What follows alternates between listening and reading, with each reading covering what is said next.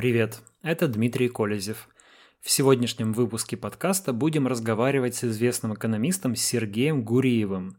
Сергей Маратович сейчас является профессором экономики Парижской школы политических наук Science Po, а до этого был главным экономистом Европейского банка реконструкции и развития, еще раньше ректором Российской экономической школы, президентом Центра экономических и финансовых исследований и разработок Российской экономической школы.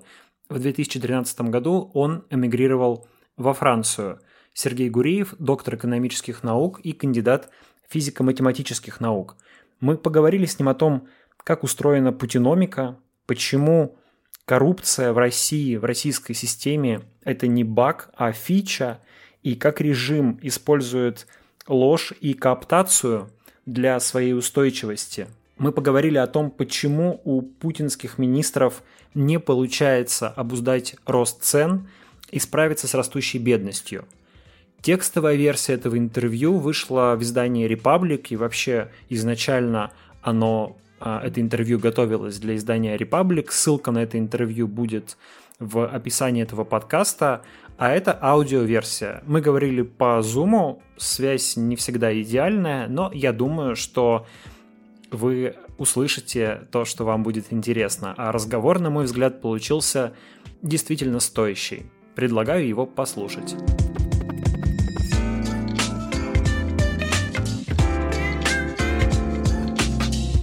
Сергей Маратович, давайте начнем с э, оценки, которую Владимир Путин дал э, последствиям пандемии коронавируса с точки зрения экономики. На последнем совещании по стратегическому планированию он сказал, Конечно, у нас экономика восстановилась практически до, до кризисного уровня, идет дальнейшее развитие.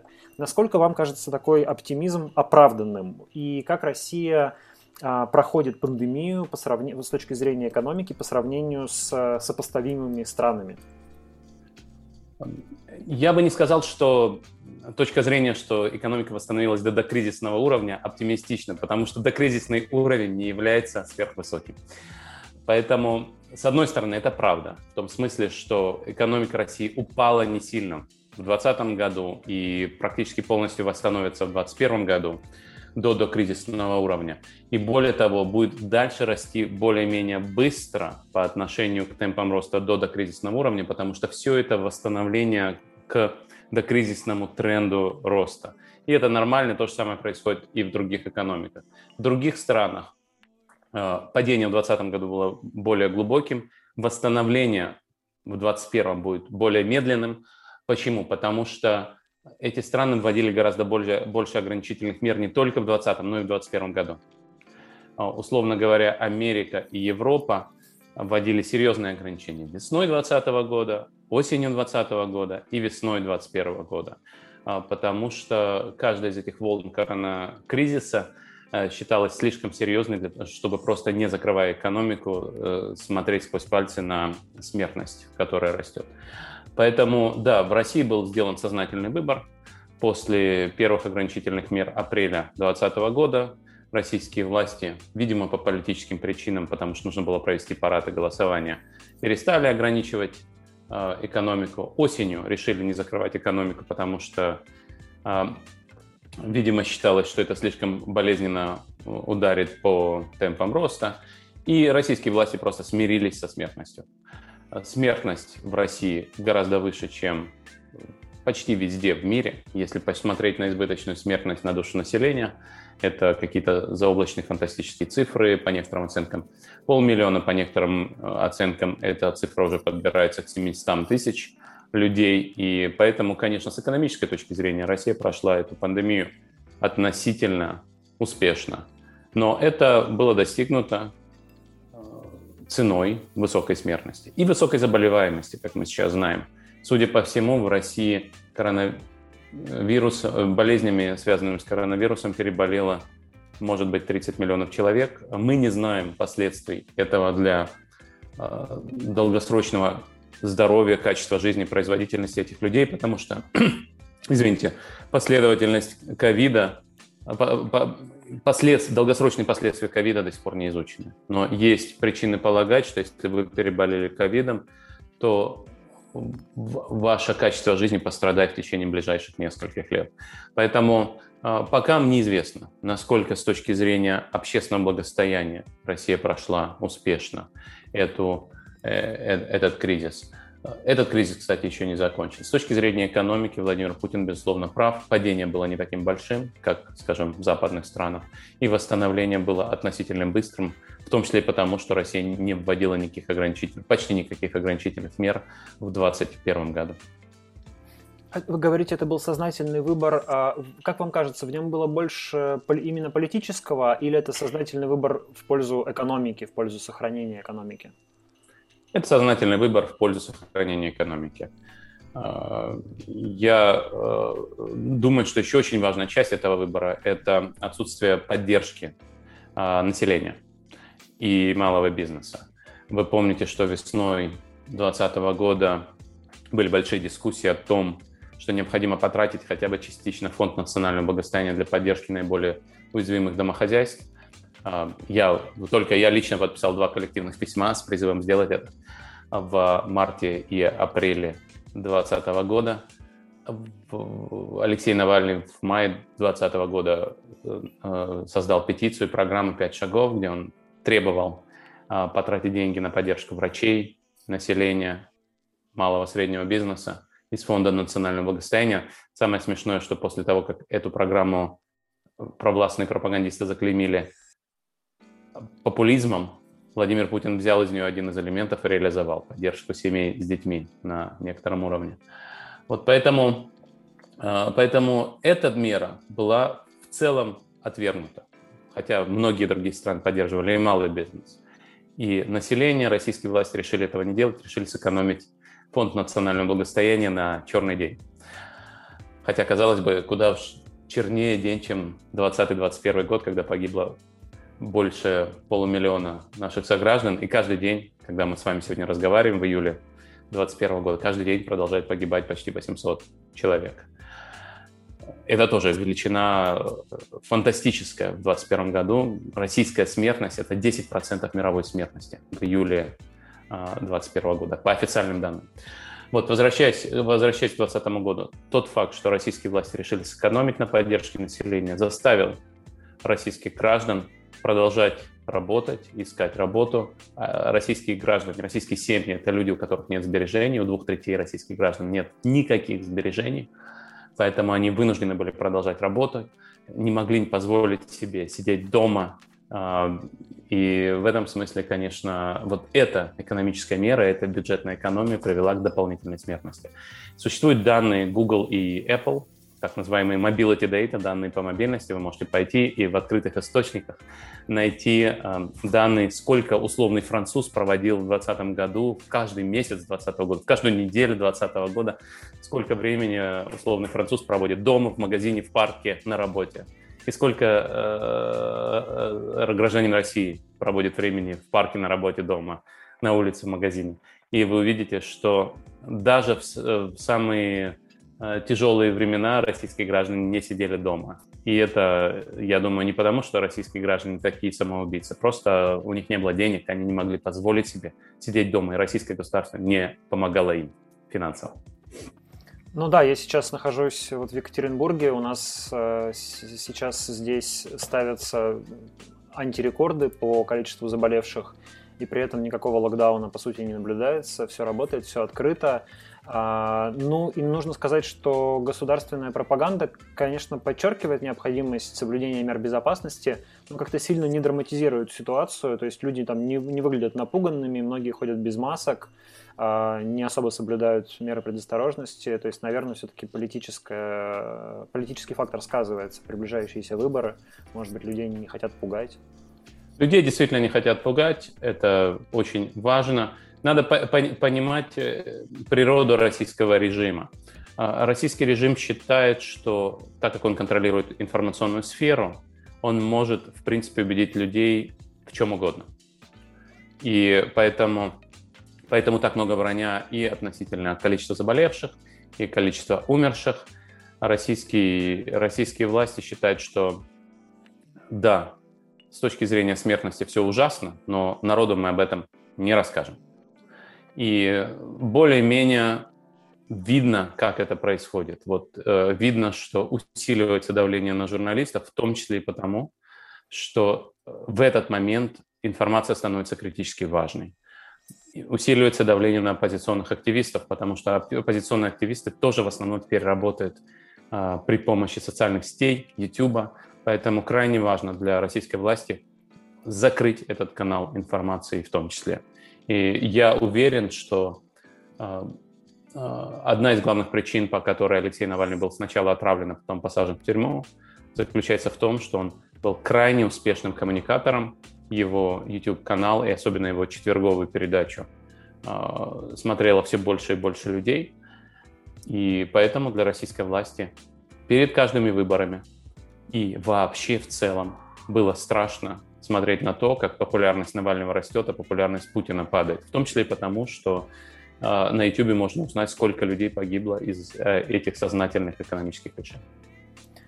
Вот вы упомянули Алексея Навального, и тут вообще можно сказать про ограничение политических свобод, которые а, все сильнее происходят в России в последние годы и особенно месяцы. А, и существует ну, по крайней мере, описанная в учебниках, каких-то базовых статьях, книгах, э, точка зрения, с которой мне приходилось сталкиваться, что э, свобода хороша для экономики, чем меньше свободы, тем для экономики хуже, э, и таким образом ограничение политических свобод должно вредить экономике. Но э, может возникнуть впечатление, что мы не наблюдаем вот такого, такой корреляции. Да? Вы сами говорите, что экономика восстанавливается довольно быстро, запас прочности, кажется, у нее есть, и э, насколько оправданы вот эти слова о том, что несвобода в политике вредит экономике? Или таких стран, как Россия, с энергоресурсами это не касается? В целом есть важная корреляция. То есть есть много бедных демократических стран, но нет богатых недемократических стран. Вот если Россия хочет стать процветающей, страной, у России есть только два пути, по которому она может пойти. Либо резко увеличить количество нефти на душу населения и стать, извините, Саудовской Аравией. Есть несколько стран, похожих на Саудовскую Аравию. Очень много нефти на душу населения, отсутствие свобод и высокие доходы. Это одно исключение. Для этого э, можно, конечно, открыть какое-то большое дешевое месторождение, э, либо сократить количество граждан.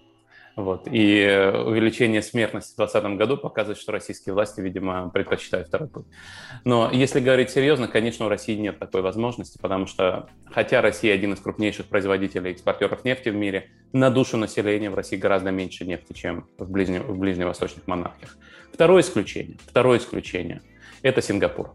Сингапур – это богатая недемократическая страна, которая стала богатой, будучи недемократической. И тем не менее, Сингапур – это в том числе это страна с экономическими свободами, с отсутствием коррупции, с а, эффективной независимой судебной системой. То есть это такая очень нетипичная автократия.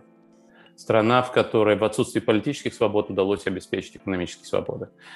И Сингапур остается исключением. Но все остальные процветающие страны являются свободными демократическими. И те страны, которые исходно относятся к европейской цивилизации, страны, которые недавно стали Западом, такими, такие страны, как Тайвань, Южная Корея, а, Япония, Чили, Израиль. Это страны, которые имеют самую разную историю, но они стали процветающими и демократическими. В принципе, какой-то путь можно пройти, какой-то путь э, экономического роста можно пройти и без свобод. И это касается перехода от низких уровней дохода к средним уровням дохода. А, э, и многие из тех стран, которые я упомянул, например, Корея, а, стала страной со средним уровнем дохода при достаточно жестком диктаторском режиме Пак Чон Хи. Но дальше, для того, чтобы стать процветающей страной, вот, э, продолжить экономический рост с того уровня, на котором есть сегодня Россия, до того уровня, на котором сегодня находится та же самая Польша – или, или Франция, или Америка, или Швеция, нужно, а, нужны свободы, нужны инновации, нужна конкуренция. И невозможно это сделать в изоляции от остального мира. Именно поэтому Россия так долго стагнирует. Россия стагнирует уже 10 лет, и подробно эти аргументы разбираются в нашем докладе «Застой 2». Это доклад либеральной миссии, опубликованный несколько месяцев назад, где мы обсуждаем вот эту самую историю, что вы можете дойти до какого-то уровня без настоящих свобод. Но дальше для того, чтобы создавать экономику, основанную на знаниях, несырьевую, несырьевую экономику, создавать высокопроизводительные рабочие места в несырьевом секторе, вам нужны конкуренция, свобода, доступ к внешним рынкам, привлечение иностранных инвестиций. И здесь, конечно, Россия, Россия сталкивается с огромными проблемами. Вы правильно задаете вопрос. Вот Россия сегодня восстанавливается относительно быстро после кризиса. Но все это величины, несопоставимые с отставанием России от развитых стран.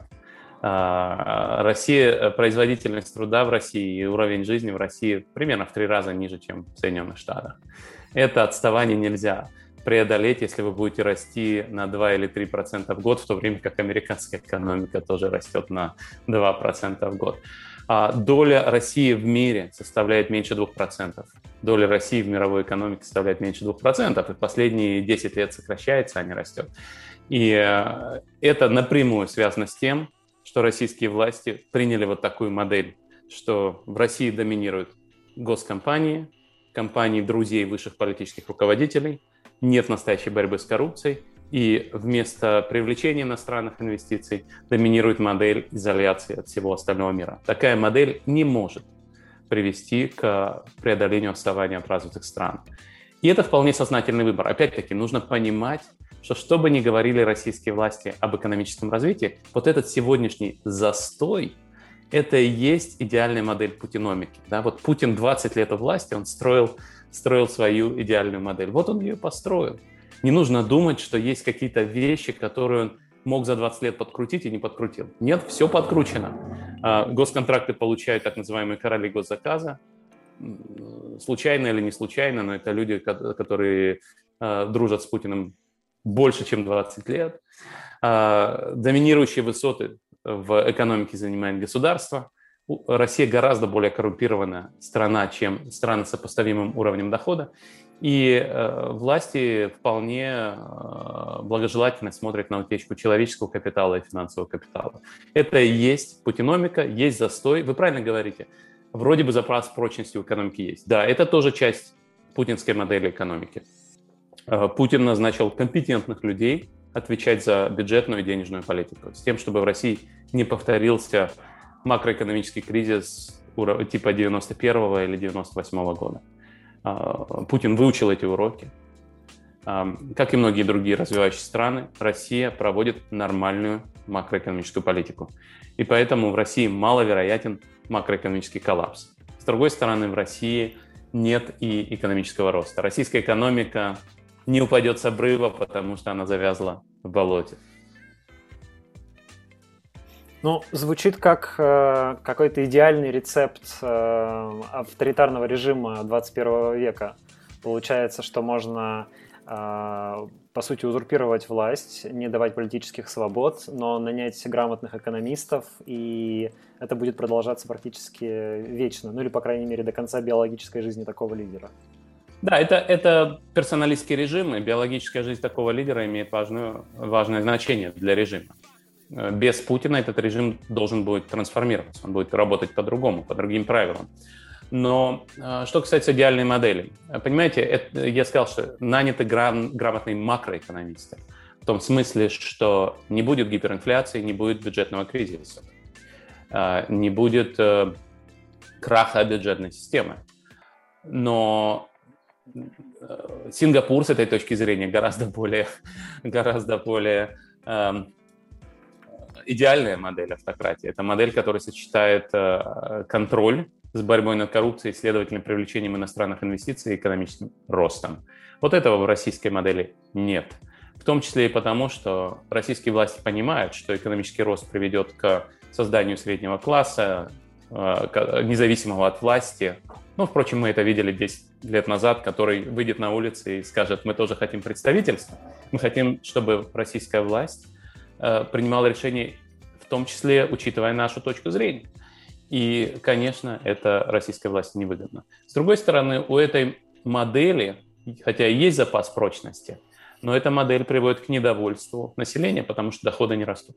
И, и конечно, российские, российское население смотрит вокруг и э, пытается задать вопросы, почему, условно говоря, Казахстан 30 лет назад был на 40% беднее России на душу населения, а сейчас доходы примерно равны. И иногда в некоторые годы у Казахстана доходы выше.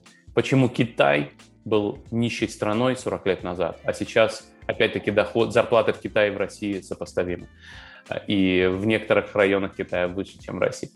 Поэтому вот э, такого рода вопросы будут возникать, и не очевидно, что мощь пропаганды и цензуры будет достаточной для того, чтобы убедить российские власти в том, чтобы что российская власть – это успешная, успешная власть. И в этом смысле мы должны беспокоиться вот о чем. В мире теперь действительно много автократий, основанных на информационном манипулировании. То, что мы с моим соавтором Дэном Тризманом называем информационной автократией. А, но в какой-то момент возникает вот эта проблема, что ресурсов информационного манипулирования может не хватать. И иногда эти автократии трансформируются в более мягкие режимы, полудемократии или демократии, а иногда они идут обратно, в 20 век. И мы видели эту трансформацию в Венесуэле, и вполне возможно, к сожалению, что мы можем увидеть трансформацию режима в репрессивный режим. Репрессивный режим э, опасен для самой власти. Вот почему. Потому что одно дело, когда у власти Путин, у которого есть харизма и поддержка избирателей, какая-то популярность, и рейтинг Путина – это важный инструмент управления. Другое дело, если власть базируется на массовых репрессиях, тогда с этой задачей, как э, э, говорил Остап Бендер, может справиться и он. Да? То есть, когда условный генерал ФСБ придет Путин и скажет, если у вас нет настоящей популярности, то чем вы лучше меня? Я тоже умею избивать, убивать, сажать в тюрьму. И в этом смысле это создает огромную неустойчивость и для элиты, и для режима. Поэтому я бы не завидовал российским автократам. Ну, вот вы упомянули Китай в качестве позитивного примера, ну, точнее, примера, с которым можно сравнить Россию, и она будет проигрывать. А, но ведь, казалось бы, тоже как раз пример а, недемократической страны. Да, это не демократическая страна, у которой тоже будет много проблем. И есть тонкость, потому что Китай стал одним из мировых лидеров в области искусственного интеллекта, и вполне возможно, что наличие технологий искусственного интеллекта резко укрепляет автократический режим. И наоборот, тот факт, что Китай является. А, а, авторитарным режимом, диктатурой, позволяет быстрее развивать технологии искусственного интеллекта. Потому что искусственный интеллект питается данными. Условно говоря, в Европе э, компаниям, которые работают в IT, гораздо труднее получать частные данные, потому что граждане защищены а, законами о неприкосновенности частной э, жизни.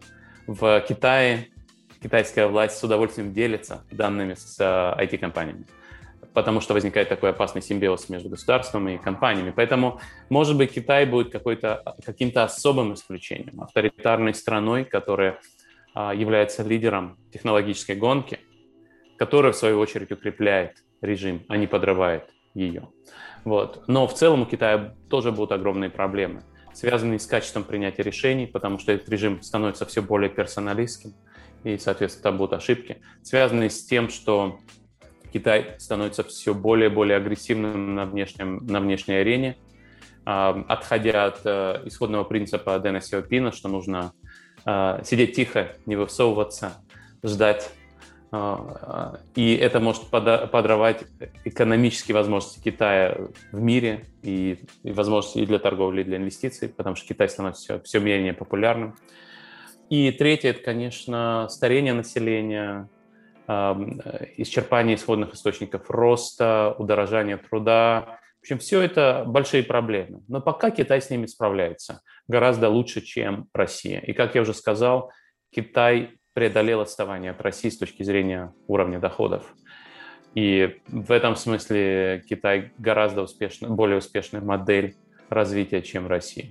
Россия в этом смысле скорее правило, а не исключение. Россия – это нормальная коррумпированная автократия. Таких автократий большинство. Китай скорее идет по пути Сингапура. А, становясь исключением. Но он этот путь еще не прошел. Сингапур – это одна из самых богатых стран мира. Китай – это страна со средним уровнем дохода, такая же, как Россия или Казахстан. Вы несколько раз э, упомянули коррупцию, и я хотел как раз поинтересоваться, а какие существуют э, способы а, оценки того, насколько коррупция делает страну беднее, мешает ее экономике, ухудшает благосостояние граждан. Алексей Навальный, которого вы тоже несколько раз вспоминали, довольно а, ярко доносил до граждан эту популярную идею, что вот перестанут воровать, все станем жить богаче. Но если говорить с точки зрения экономической науки, то насколько это оправданно? Не является ли это таким популизмом? Нет, коррупция – это, безусловно, главная экономическая проблема России. Э, сначала я объясню механизм. Механизм устроен так. Чем коррупция отличается от налогов, грубо говоря? Вот, казалось бы, вот вы бизнесмен, вы должны платить государству налогу, а еще, налоги, а еще чиновнику вы должны платить э, взятки. Э, чем одно лучше или хуже другого? Э, вот я, я помню, одна, э, есть, публичный, есть, есть публичный транскрипт нашего разговора с Владимиром Путиным, мне кажется, в 2011 или 2012 году, это было там совещание на расширенной коллегии. И Владимир Путин с гордостью сказал, что у нас самые низкие налоги в мире. А я ему сказал, зато у нас есть высокий коррупционный налог. А, и это очень важная разница между налогами и коррупционными налогами. Тогда, кстати, Владимир Путин сказал, не переживайте, а, коррупционный налог будет сведен до нуля в ближайшие годы. Так сказал Владимир Путин в 2011-2012 году, там можно прочитать эту стенограмму. Вот. А в чем отличие налога от коррупционного налога? Налог это ясный, понятный, законом определенный платеж. Вы инвестируете в эту экономику, и вы знаете, что вот вы заработаете дополнительный доллар, с него вам нужно будет заплатить вот такой налог на прибыль, вот такой социальный налог. Ваши работники заплатят вот такой подоходный налог. Вы сами, получив свои дивиденды, заплатите вот такой подоходный налог. Соответственно, вы можете рассчитать все эти платежи и можете сказать, если я привлеку капитал вот по такой ставке процента, я получу такой-то прибыль. Все понятно. И, соответственно, вы можете рассчитать экономику проекта. И самое главное, что вы будете знать, вот на инвестицию в 1 доллар я получу 10 центов, например. Соответственно, вы будете знать, что если я придумаю новую технологию, которую в инвестициях на 1 доллар заработает не 10 центов после налоговой прибыли, а, скажем, 11, то этот дополнительный цент придет к вам в карман. Соответственно, у вас будут правильные стимулы повышать эффективность, производительность труда, вкладывать новые технологии. Как устроена коррупция? Коррупция по определению – это незаконное действие. Никто не может защитить вас в суде. Поэтому чиновник может прийти к вам и сказать, вы слишком много заработали. Соответственно, происходит такая ситуация. Вы инвестируете, и когда вы зарабатываете не 10 центов, а 11, чиновник приходит к вам и забирает все 11 центов. И, соответственно, ну или хотя бы этот один дополнительный цент забирает. И, соответственно, у вас нет стимулов инвестировать в более производительные технологии, потому что ваш дополнительный выигрыш от более эффективной технологии забирается чиновником. Поэтому коррупция убивает экономический рост. И в этом все экономисты согласны. Здесь нет никакого разговора. И я вам скажу, что нет надежных оценок э, того, насколько коррупция и какая коррупция уничтожает экономический рост, которые были бы применимы ко всем странам в одинаковой мере. Потому что везде коррупция немного разная, немного по-разному устроены неформальные правила игры, но есть, э, есть причины причины говорить о том, что, грубо говоря, коррупционный налог примерно втрое дороже, чем обычный налог с точки зрения экономического роста. Есть такая э, статья Фисмана и Свенсона 15-летней давности, которая говорит об этом на основании опросов компаний. И мы с э, Фисманом, это один из ведущих исследователей коррупции, который написал книгу о коррупции, а, мы написали статью, которую э, мы закончили как раз в этом году. Ее можно почитать. Это статья на основании опроса 100 тысяч компаний по всему миру за последние 15 лет, а, где мы показываем, что коррупция на самом деле очень дорого обходится экономическому росту. И речь идет о том, что российский экономический рост мог бы быть на несколько процентов, процентных пунктов быстрее, если бы в России не было коррупции. Если бы в России коррупция была бы на том же уровне, на котором находятся сопоставимые с Россией страны. Надо понимать, что Россия гораздо более коррумпированная страна, чем страны с тем же уровнем дохода. Вот, поэтому, поэтому, конечно, коррупция – это одна из ключевых проблем. И я вот как исследователь этого вопроса могу вам сказать, что точных оценок нет, но приблизительные оценки говорят о том, что Россия могла бы расти гораздо, гораздо быстрее, если бы она не была бы коррумпированной страной. И речь идет не о том, что Россия была такой некоррумпированной страной, как э, Новая Зеландия или Швеция.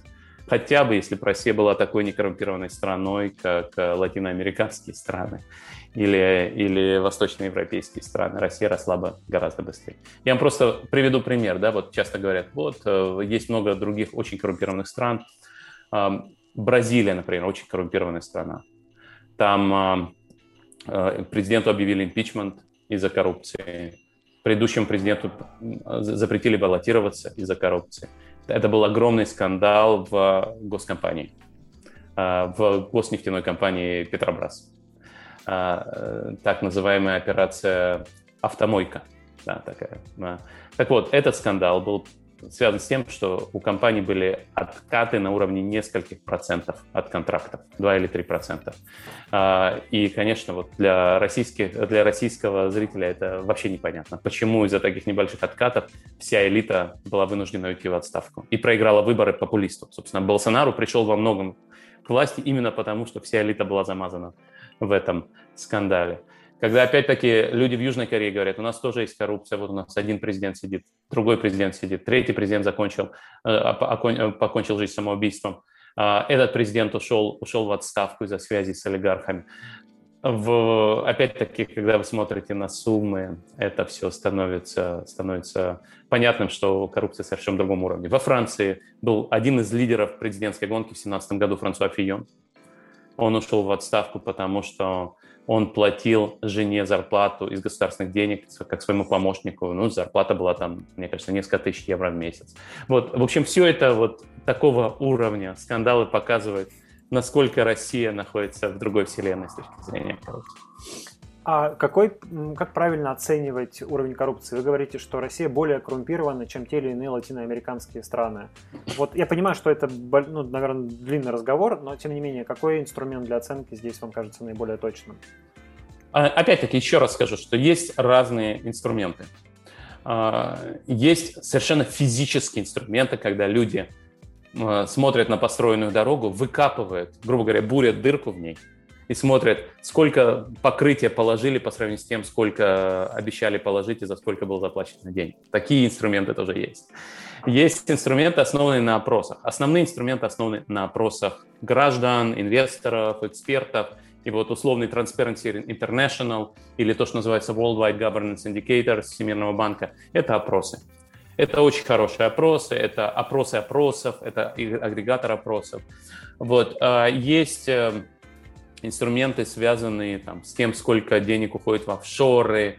А, есть инструменты, связанные с тем, а, когда вы, например, думаете инвестировать в ту или иную страну, вы покупаете подписку на консалтинговые, на, на исследование консалтинговых компаний, которые вам говорят, в этой стране коррупция обойдется вам во столько. И такого рода оценки тоже показывают, что Россия очень коррумпированная страна. И я вот как исследователь этих вопросов, например, использую вот эти данные. А, данные, которые собирает МВФ на основании отчетов консалтинговой компании Economist Intelligence Unit. А, мы также в своей работе используем данные из панамского досье. Да, опять-таки, есть, были утечки в 2016 году панамского досье, которые показали, как много офшорных компаний, грубо говоря, у исландских бизнесменов и политиков и у российских. Да? И вы помните, что в Исландии там были крупные отставки, суммы были смешные по российским меркам. В, российский, в России, вы помните, появились э, утечки по поводу господина Ралдугина и его компании – и выяснилось, что его компания иногда получает платежи в сотни миллионов долларов за один платеж, а в сумме речь идет о миллиардах долларов. Никаких отставок и расследований не было. А, вот, собственно, в этом смысле а, мы говорим, что Россия гораздо более коррумпированная страна. Но когда я говорю, что Россия эм, намного более коррумпированная страна, чем страны с сопоставимым уровнем дохода, Я в первую очередь говорю о данных Всемирного банка, так называемые Worldwide Governance Indicators. У них есть такой показатель контроль коррупции. Это агрегатор всех существующих опросов коррупции, о коррупции в мире, и поэтому а, по этому показателю Россия на одно среднеквадратичное отклонение более коррумпированная страна, чем страны с сопоставимым уровнем дохода. Россия – это страна с, со средним уровнем дохода, а она настолько же коррумпирована, как самые бедные африканские страны в мире. Владимир Путин обещал вам снизить э, коррупционный налог до нуля, и, но ведь действительно власть проводит какую-то борьбу с коррупцией. Да? Вот э, в последние два дня все обсуждают э, коттедж Ставропольского гаишника, ну и вообще количество мэров, э, силовиков, э, вице-губернаторов, генералов, которые сидят за коррупционные преступления, их больше, чем оппозиционеров, которые сидят по политическим причинам. Как вы оцениваете ту борьбу с коррупцией, которая ведет государство? Ну вот по тем меркам, по тем показателям, о которых я говорю, э, я считаю, что она неэффективна. И я тут не одинок, со мной согласны вот эти все эксперты, население, э, инвесторы, э, которые в том числе голосуют ногами. Очень важный аргумент – это то, что из России продолжается отток капитала. Россия – это страна с огромными инвестиционными возможностями. Россия – это страна с очень дешевыми активами – с низкой стоимостью рабочей силы, рабочей силы. Россия – это страна, которая находится близко к огромному китайскому рынку, к огромному европейскому рынку, но инвестиции уходят из России, а не притекают в нее. И это самый понятный приговор а, российскому инвестиционному климату. И, как я уже сказал, если вы читаете отчеты, отчеты консалтинговых компаний, они считают, что главный политический риск – это, конечно, коррупция в России. А, поэтому эта борьба с коррупцией, к сожалению, неэффективна. И связано это с тем, что власть не борется с коррупцией на самом верху. Я упомянул офшоры друзей Владимира Путина. И, к сожалению, это касается не только первого лица. Есть страны, в которых первое лицо коррумпировано, но, э, э, но ниже какого-то уровня наведен абсолютный порядок. Вот. Это очень трудно сделать, но такие страны, наверное, могут, могут бывать, да, могут, такие режимы бывают. Но Россия – это не та ситуация. Вот вы упомянули гаишника. Один гаишник э, разоблачен, но я уверен, что если вы проведете сегодня опрос и спросите, как вы думаете, другие гаишники живут намного беднее, все люди скажут, что это не исключение, а правило. А вот сама избирательность этой борьбы с коррупцией как раз лучше всего доказывает, что коррупция это борьба, простите, борьба с коррупцией это способ упра- управления страной, а не попытка добиться экономического роста. И это тоже очень важная часть режима. Как устроен этот режим? Режим построен на вранье и на кооптации. Вы хотите, чтобы квалифицированные люди работали на вас. Вы хотите, чтобы они знали, что при смене режима они потеряют в своих доходах. И поэтому условный квалифицированный чиновник, который знает, что и при новом режиме он пригодится, потому что он много знает и много умеет, этот чиновник должен получать больше денег сегодня, чем при демократии. Как это можно обеспечить? Ну, вы не можете ему э, открыто платить какие-то бесконечные деньги. Такого рода ситуации тоже бывают. Но вот министр финансов в России получает какие-то бесконечные деньги. Можете почитать с ним интервью. Он гордится тем, что он получает э, деньги, превышающие зарплату условного американского президента или президента... Легально. Легально, да. И президента Всемирного банка. Я очень рад, что он получает эти деньги легально. Хорошо. Но условный гаишник, губернатор, мэр живет явно не по доходам. И вы можете почитать бесконечное количество расследований в БК и других расследователей, которые показывают, что многие вполне себе компетентные, как, впрочем, и некомпетентные люди, получают незаконные доходы. Для чего это делается? Для того, чтобы они были лояльны режиму, чтобы они знали, что этот режим обеспечивает им высокий уровень жизни. А при смене режима они найдут работу. У них, наверное, все будет хорошо но жить они будут в разы хуже. Соответственно, есть причина, по которой они работают для этого режима. И коррупция, вот эти самые незаконный оборот денег, он нужен для того, чтобы они были верны режиму, служили режиму, были лояльны режиму и преследовали оппозицию. А, и вот эта кооптация людей при помощи коррупционных механизмов – это не баг, а фичер.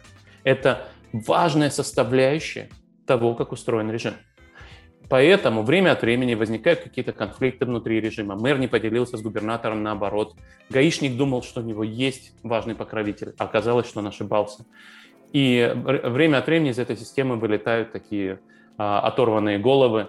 Но это всего лишь маленькие ошибки. Это связано с тем, что кто-то что-то не рассчитал, кто-то что-то недопонял. Опять-таки, незаконные контракты по определению не записываются на бумаге.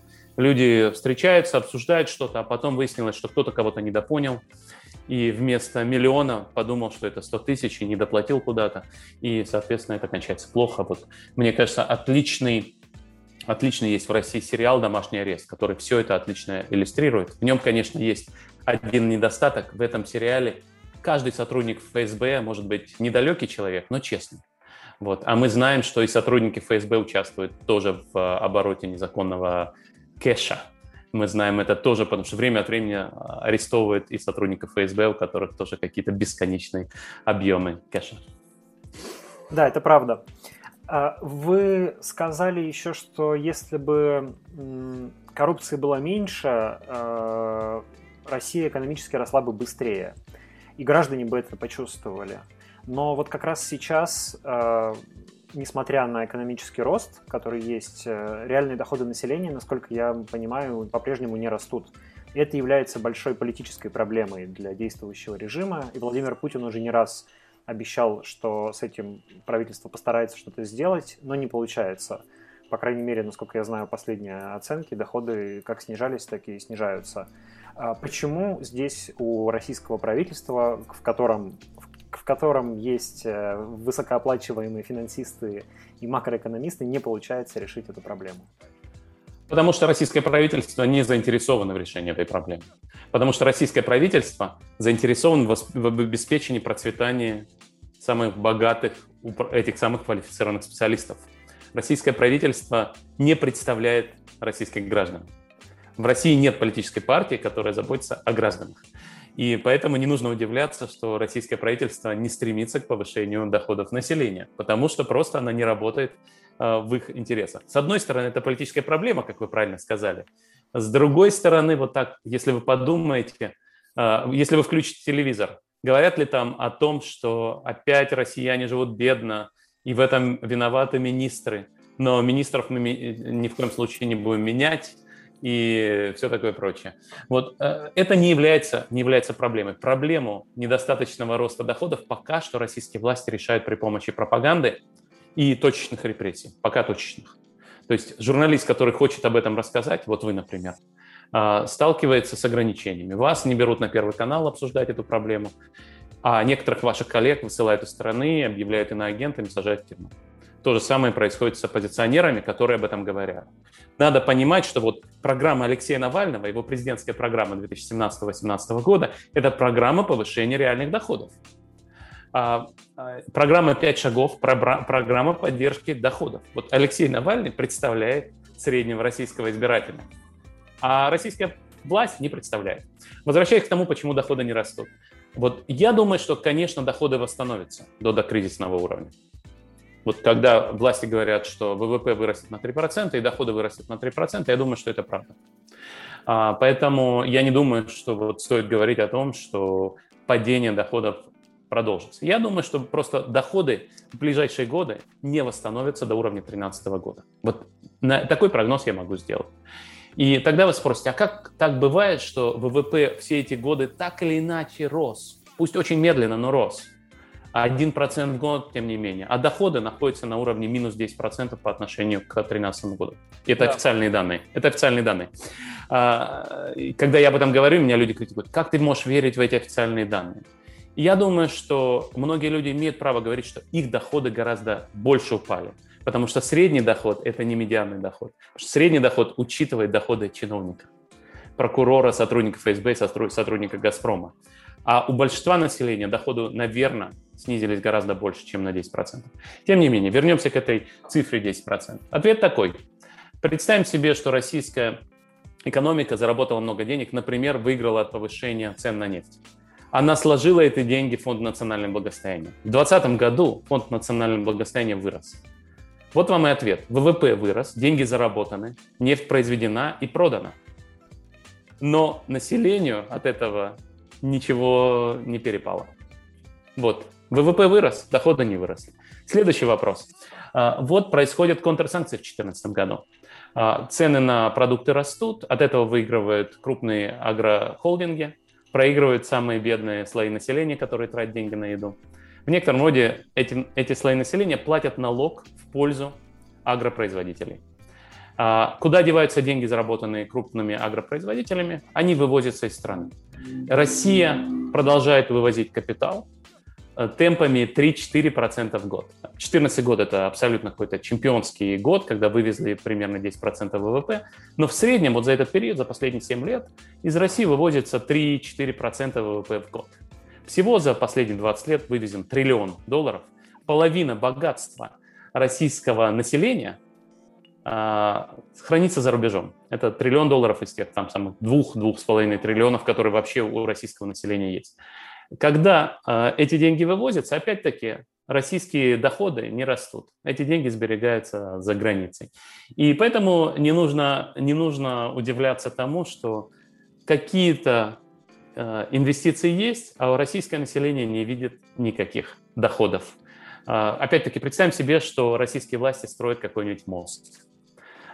Десятки процентов от денег, потраченных на этот мост, воруются, вывозятся из страны, в те самые панамские или офшоры, может быть, э, швейцарские э, банк, на швейцарские банковские счета. Российский ВВП есть, в него записано производство мост, мостоуслуг, мостостроительства, а доходов российские домохозяйства от этого получают гораздо меньше. Поэтому удивляться не, строит, не стоит, это тоже не баг, а фича. Что произошло бы в стране с политическим представительством э, домохозяйств? Они бы потребовали меньше воровства, больше зарплат учителям и врачам. Это ключевой, э, ключевой пункт программы Навального. И, конечно, конечно более, более низкие цены, в том числе на продовольствие. Для этого нужно отменить, например, контрсанкции. Ну, таким образом, получается, что ответ на вопрос, э, почему ВВП растет, а реальные доходы нет, он двоякий. То есть, с одной стороны, потому что деньги активно вывозятся из страны, капитал вывозится, а, там, частично воруется, может быть, что-то легально вывозится, но тем не менее, а часть денег просто помещается в ФНБ. И с вашей точки зрения, в чем ценность ФНБ для режима сейчас? То есть почему к нему такое бережное отношение? Почему даже вот в тот самый черный 2020 год и 2021 год а, ФНБ берегли так, что, чтобы его не распаковывать, не тратить на поддержку населения? Или бизнеса? Мне кажется, что российские власти готовятся к обострению геополитической ситуации. Они хотят иметь какой-то запас на случай того, что будут введены какие-то очень жесткие санкции. Вот, мне кажется, так это можно объяснить. Другое объяснение – это то, что они готовятся к резкому падению цен на нефть, которое мы наблюдали в э, марте 2020 года. А, и в целом, в долгосрочной перспективе, конечно, э, они правы, цены на нефть будут снижаться на протяжении следующих 10-15 лет, потому что весь мир будет переходить на более зеленые источники энергии. Но мне кажется, в краткосрочной перспективе власти просто хотят иметь возможность защититься от, э, от э, резкого ужесточения санкционной политики. И надо сказать, что здесь есть Э, важный рациональный аргумент. Э, резкое ужесточение санкционной политики в отсутствии ФНБ, естественно, гораздо более эффективно и, соответственно, более вероятно. Если же условные э, враги, заокеанские партнеры, извините за такую цитату из э, российского МИДа или Владимира Путина, если заокеанские партнеры видят, что Россия не боится ужесточения санкционной политики, потому что у России есть ФНБ, то и ужесточения санкционной политики не будет. Это, э, это вот такая угроза, которая нейтрализуется самим фактом наличия ФНБ. Поэтому здесь есть рациональный, рациональный аргумент. Но многие люди говорят, а в ответ на что будет ужесточение санкционной политики? Неужели Россия готовится к новым геополитическим приключениям? И здесь у меня нет, конечно, ответа. Я не могу себе представить Собирается Россия повторять 2014 год или нет, это мне трудно представить. Ну, в Кремле, кажется, считают, что что бы Россия ни делала, все равно будут ужесточать санкции, мол, просто потому что такой тренд уже все. Ну, этого мы не наблюдаем. Санкции на самом деле не то, чтобы сильно ужесточаются. А, действительно, есть а, точечное ужесточение санкций против отдельных персонажей, а, близких к Владимиру Путину, людей, которые так или иначе были причастны к событиям 2014 года, к событиям 2016 года в Америке, вмешательству в выборах, к некоторым другим вещам. Но в целом резкое ужесточение санкций после августа-сентября 2014 года мы на самом деле не видели. В продолжение вопроса о падении реальных доходов. Наверное, наиболее болезненное для самых э, небогатых слоев населения это рост цен на продукты питания в тех условиях, когда доходы не растут. И это тоже та борьба, которую безуспешно ведет российское правительство уже э, много месяцев, пытаясь фиксировать цены, потом пытаясь вводить какие-то более рыночные методы а, борьбы с ростом цен. Как вы считаете, почему эта борьба пока не увенчалась особым успехом? Или увенчалась? Может быть, на самом деле получается сдерживать? Местами получается, да, местами, местами сдерживается. Значит, э, здесь есть несколько элементов. Во-первых, это то, почему эти вопросы настолько чувствительны. Эти вопросы напрямую связаны, как вы правильно сказали, с вопросами стагнации реальных доходов и низких доходов в целом. Э, дело в том, что в, в развитых странах нет такого, что вот нужно срочно регулировать цены на морковку. А, потому что самые бедные слои населения так или иначе могут позволить себе купить еду. В России этот вопрос обострился, потому что после многолетнего снижения бедности, бедность последние 7 лет растет. И все больше и больше количество людей обнаруживает себя у черты бедности, за чертой бедности. Когда резкое повышение цен на один продукт внезапно превращает их бюджетную модель в несостоятельную. То есть, грубо говоря, вам хватало денег на то, чтобы купить одежду ребенку, а теперь не хватает. И, конечно, это вызывает возмущение. И, конечно, это вызывает всплеск дискуссий, в том числе и в кабинете министров. И ответ здесь такой. Надо сделать так, чтобы в России не было бедности. Нужно, чтобы доходы росли. И это то, о чем мы с вами только что очень долго говорили. Но в связи с тем, что доходы не растут, возникают вот такие политические поводы. Сахар, хлеб, а, масло, морковка. И правительство так или иначе с каждым отдельным кризисом справляется. Нет такого, чтобы оно не справилось. Но еще раз скажу, до тех пор, пока в России сохраняются контрсанкции, говорить о том, что правительство всерьез озабочено вопросами цен на продовольствие, не стоит. Вот э, есть э, расчеты, которые показывают, что э, санкции обходятся российскому... Сейчас я пытаюсь вспомнить, кто автор исследования. Мне кажется, это, это один из авторов Наталья Волчкова. Мне кажется, Republic писал об этом исследовании. Это исследование, которое говорит о том, что самым бедным российским гражданам контрсанкции постоянно продолжают обходиться в несколько процентов их доходов, потому что самые бедные российские домохозяйства тратят на продовольствие большую часть своей, своего бюджета. Вот, поэтому вот если вам хочется справиться с этой проблемой, нужно отменить контрсанкции.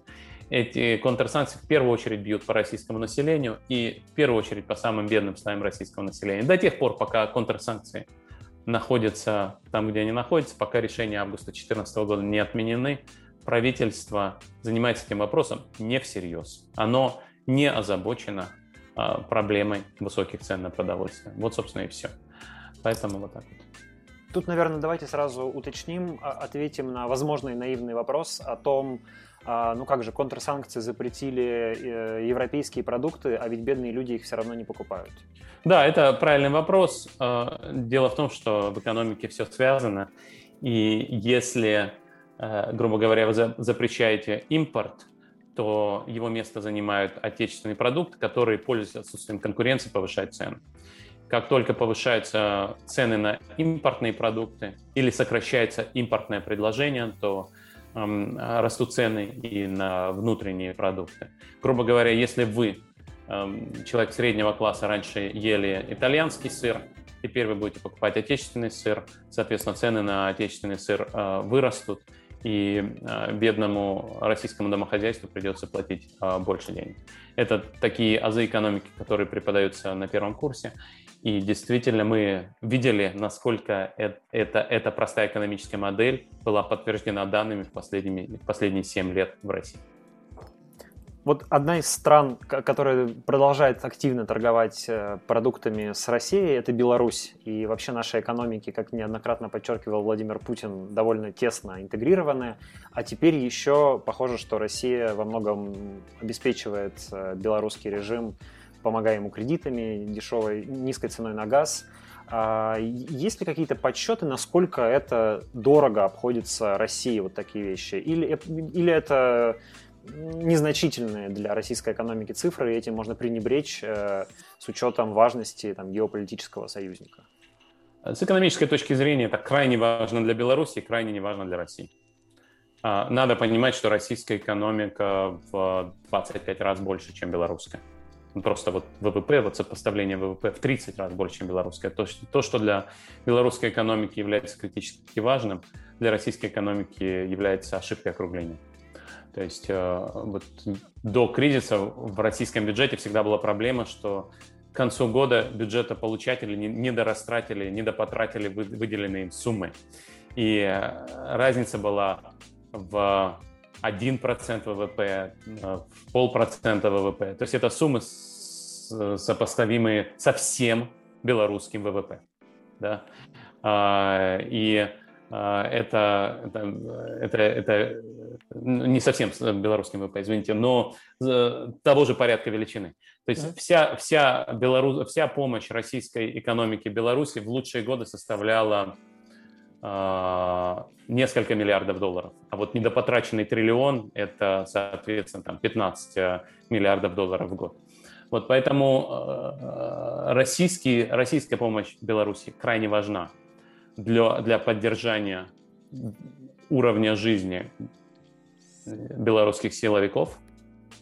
Э, российская помощь Беларуси поступает по целому ряду каналов. Это и заниженные цены на э, энергоносители, которые поступают на белорусские НПЗ, нефтеперерабатывающие заводы, которые потом их перерабатывают нефтепродукты экспортируют уже по рыночным ценам.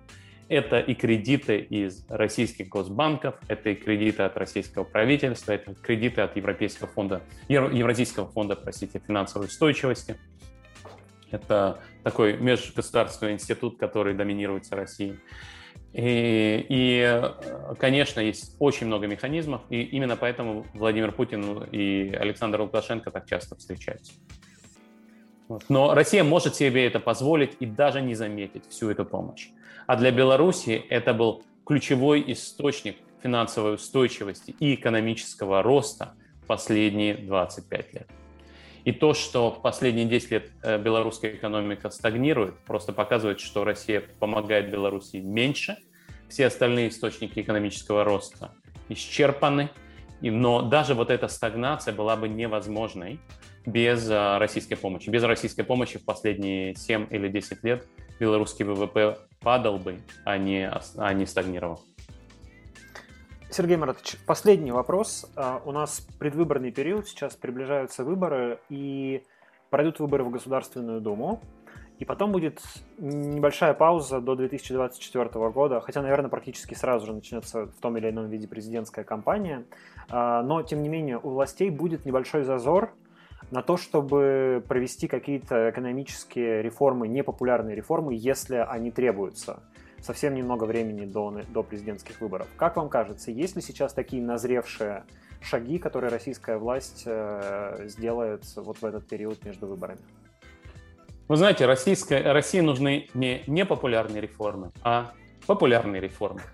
В России, в России Э, так много сделано непопулярных реформ, что некоторые из них можно поправить и улучшить.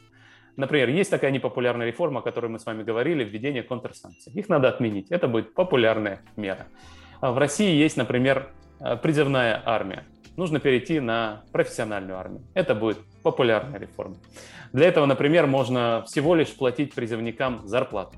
и тогда вдруг выяснится, что российская армия де-факто станет добровольной. Вот. В России есть э, в России есть так называемая пенсионная реформа, где российская власть просто отобрала пенсии у некоторого поколения, целого поколения российских граждан. А пенсионную реформу нужно пересмотреть и часть ФНБ потратить на то, чтобы провести пенсионную реформу правильно и популярно. Повышение пенсионного возраста необходимо, но его нужно делать за счет ФНБ, а не за счет российских пенсионеров. То есть вот вы, человек молодой, вы еще не заплатили в российский бюджет столько денег, сколько он вам собирается заплатить потом. Вот а, правила игры должны измениться для вас, а не для человека, которому сегодня 50 лет. Человек, которому сегодня 50 лет, должен получить все те а, выплаты, на которые он копил всю свою жизнь, на которые он платил налоги всю свою жизнь. И для этого и создавался ФНБ и для этого он должен быть э, использован. И это будет популярная пенсионная реформа, и ее и нужно провести. И такого, реформ, такого вида реформ очень много. Но самая главная популярная реформа – это, конечно, борьба с коррупцией. И э, особенно это будет касаться малого и среднего бизнеса. Нужно резко упростить бизнес-климат, дерегулировать бизнес-среду, защитить э, малые и средние предприятия от давления ФСБ, в первую очередь, и других так называемых силовых органов. Все это будут супер популярные реформы, и они же приведут Россию к ускорению экономического роста. В чем будет их непопулярность? В том, что она будет непопулярна среди высшего российского политического руководства и их друзей. И именно поэтому эти реформы, вот эти люди проводить не будут. И до тех пор, пока а, а, мы не получим политического представительства для большинства российских граждан, для образованных профессионалов, для малого и среднего бизнеса. Этих реформ мы тоже не увидим. Хорошо, да, мы с вами побывали в прекрасной России будущего. Спасибо вам за эту картину. А, да, я хотел бы вам сказать, Дмитрий, у вас подписное издание, издание, поэтому я бы с вашим подписчикам сказал бы подписываться и на мой YouTube-канал, где уже есть первый сезон передачи «Что же делать», где действительно я обсуждаю с экспертами прекрасную Россию будущего. В том числе, кстати, и с Алексеем Навальным у меня есть там а, длинный разговор о том, как он видит прекрасную Россию будущего. А скоро выйдет второй сезон этой передачи, где мы будем обсуждать другие аспекты. И поэтому я всем рекомендую подписываться на мой YouTube-канал для того, чтобы действительно раз в неделю путешествовать в прекрасную Россию будущего и узнать, что нужно для того, чтобы туда попасть. Хотя бы таким способом. Да, Сергей Маратович, спасибо вам большое за этот разговор. Спасибо, Дмитрий. Все, счастливо.